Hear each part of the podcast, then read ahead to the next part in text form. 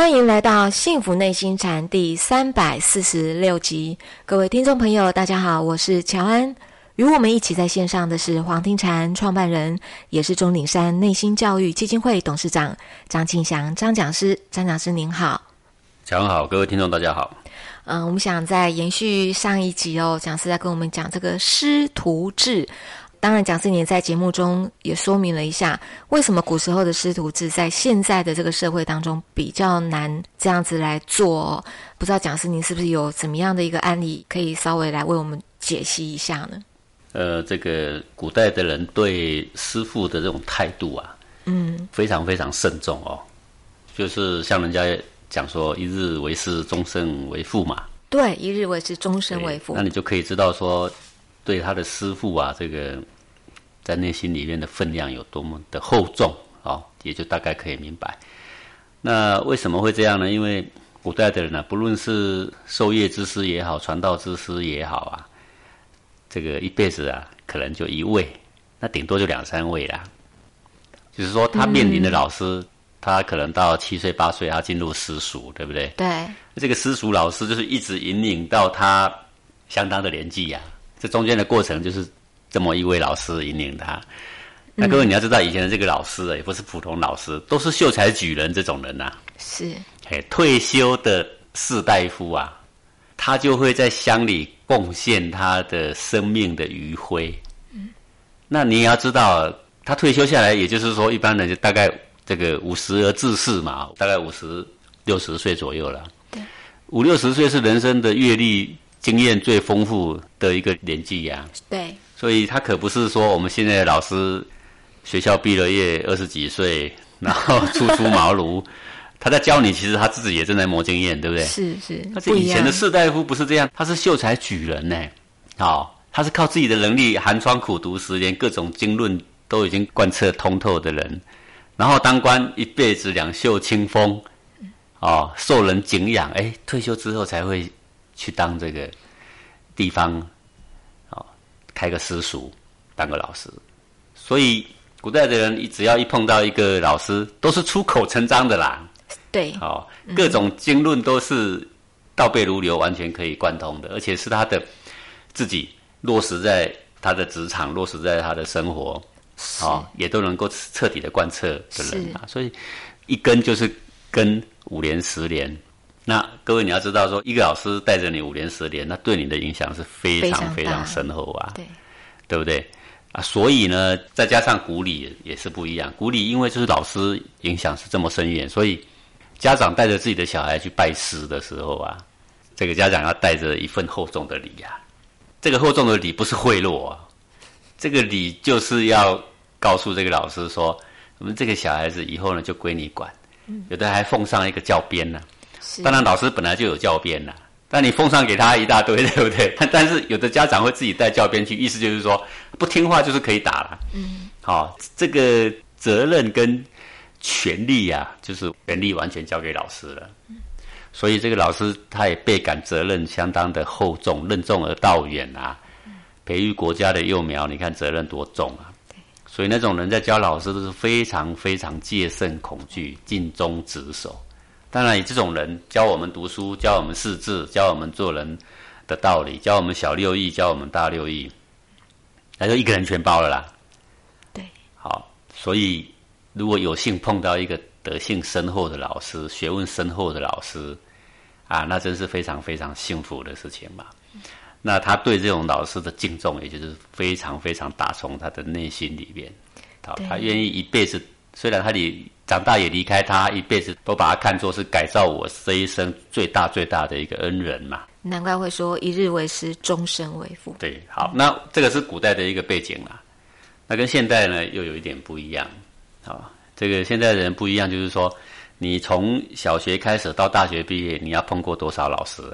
一年级、二年级到三年级换一个，四年级、五年级的又换一个。不是，你光光一年级就很多老师啦。对对对。不同的课任老师，课程啊，对对不对？教音乐音乐老师，教体育体育老师，生物有生物老师，语文有语文老师，一大堆的老师啊，嗯，对不对？对好啊，所以现在的小孩子在他的心目中呢，就是哪一个老师在他的心目中要有特别的分量呢？哎，这一点坦白讲就是不容易操作，也做不来，也没有必要。嗯。不过我们对于老师要有一份敬重，这一点呢，则是啊应该要延续的。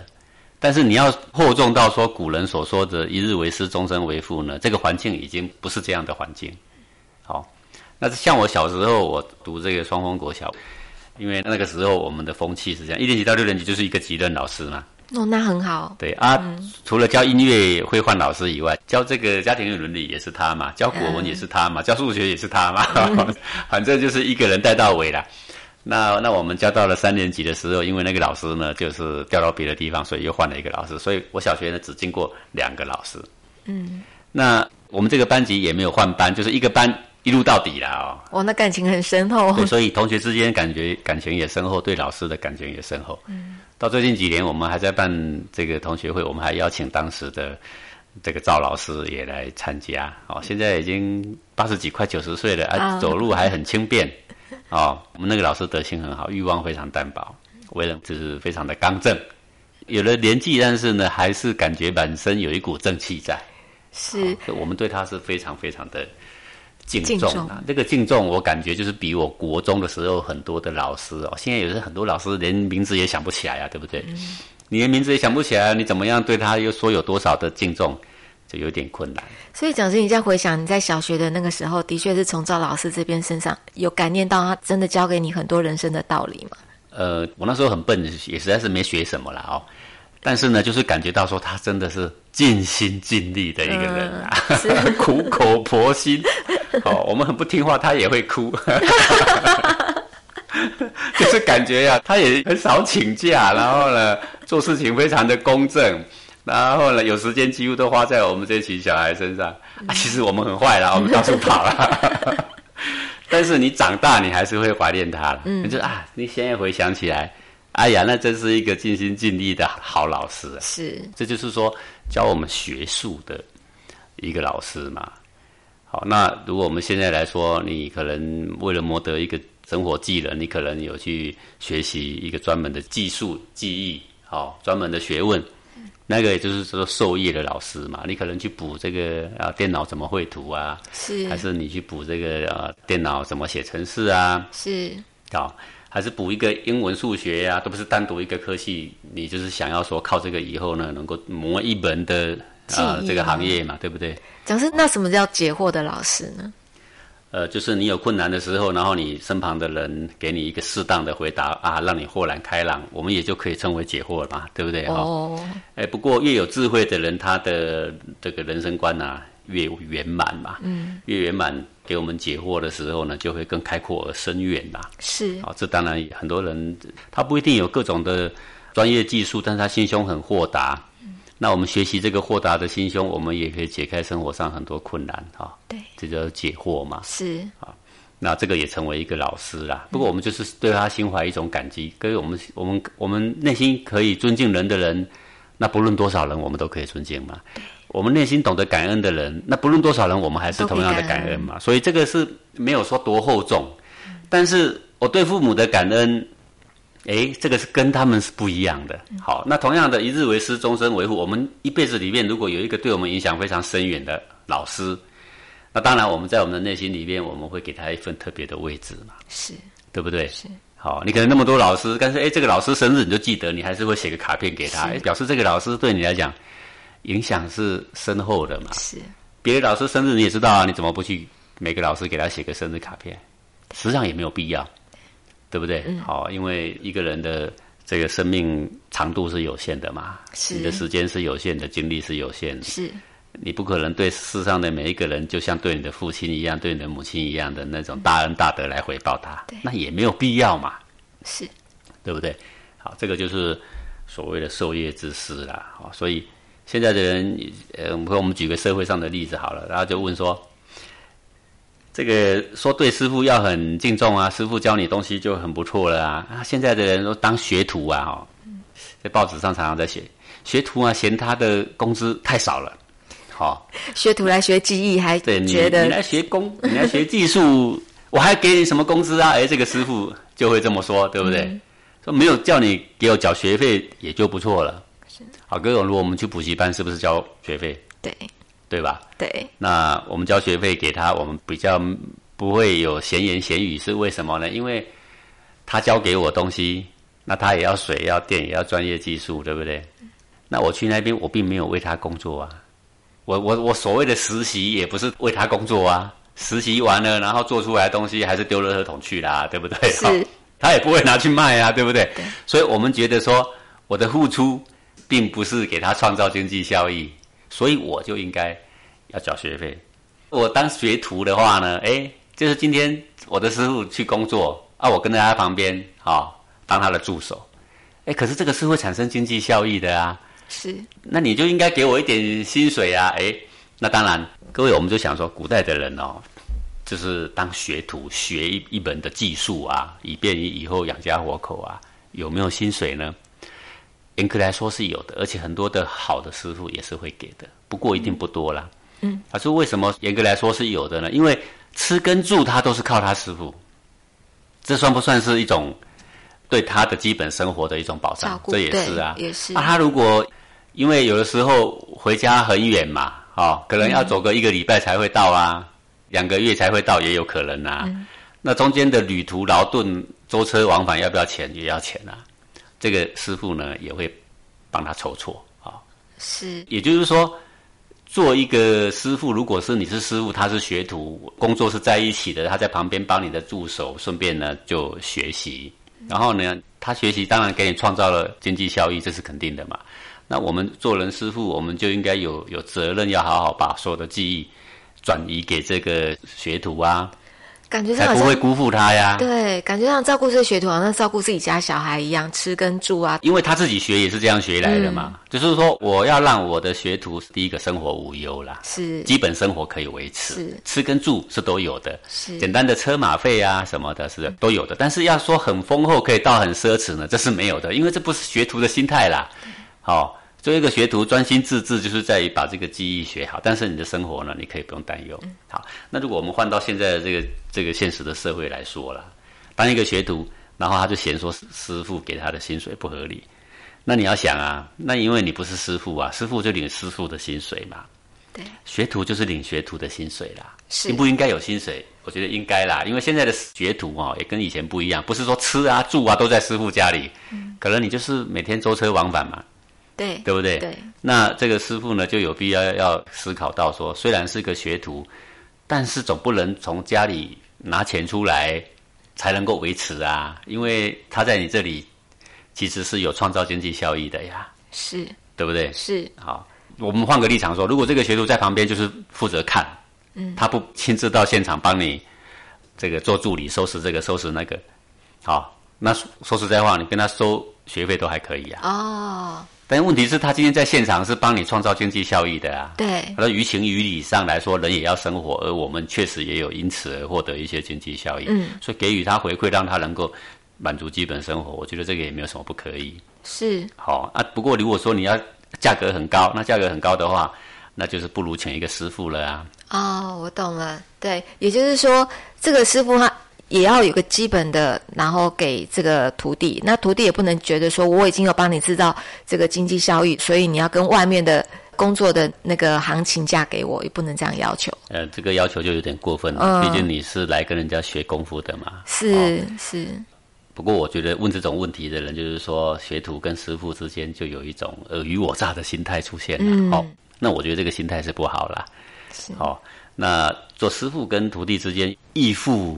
义师嘛，这个之间的关系就像父子啊。其实他是应该是一种很爱护、很亲密啊。对学徒而言，是一种非常的敬仰、尊敬的这种心态，在建构彼此的关系啦。是。好，至于说，呃，做师傅的呢，不肯给予他能够相当维持生活的基本开销的薪水，或者是这个徒弟呢，已经可以维持基本开销，但是我还是觉得很不够，要跳槽，对不对？嗯。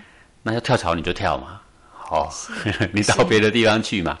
那如果已经觉得基本生活可以了，而我是跟人家学东西的，那么降低一点，那我觉得呢，这个也是应该的啦。是是。所以呃，以现在的这个模式要套在古代啊，嗯，说一日为师，终身为父啊，这个是并不容易，不容易。呃，也实际上也没有必要这样。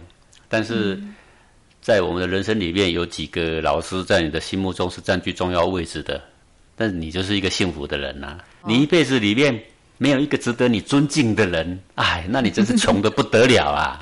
是，对不对？你的机运怎么会这么差、啊？嗯，要不就是你未免太高傲了吧？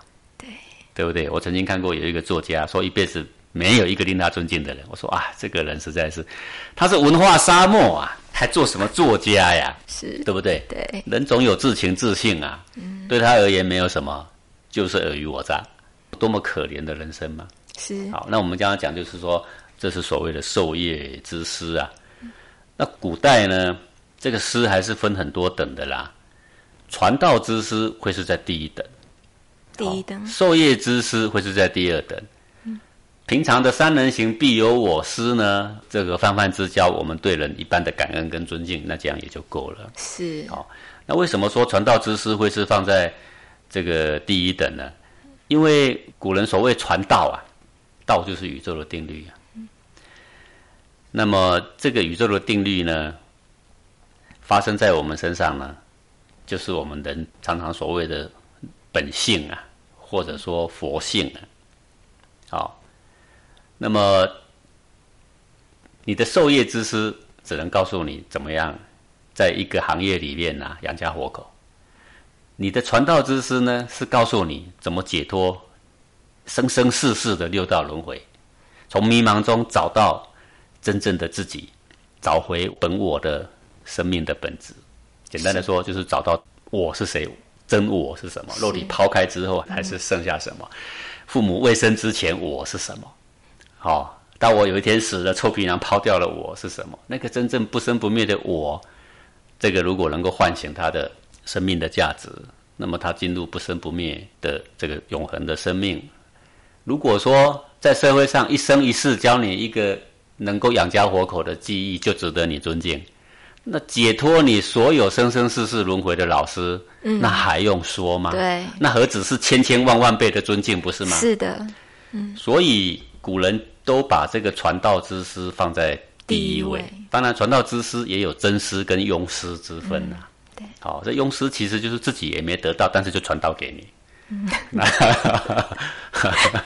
但这当然就叫做一人忙引众人忙啊。嗯。不过呢，他虽然没有真正的学问呢，但呢，他也是我们的老师，那我们尊敬他可以。不过，如果以后有一天你碰到真正的道，那要回过头去度他，是那你对他的感恩也就已了了啦。是，那你说度他，他不跟你走怎么办？哎，你的责任已了啦。是他要不要跟你走他的智慧？是但你不要以为说你这个三修行那个三修行，只要你拜过的都是真师，那可没有那么幸运呐、对，哦，这个修道如牛毛啊，成道如牛角啊。嗯一只牛几只毛啊？啊，那是算不完的。有几只脚啊？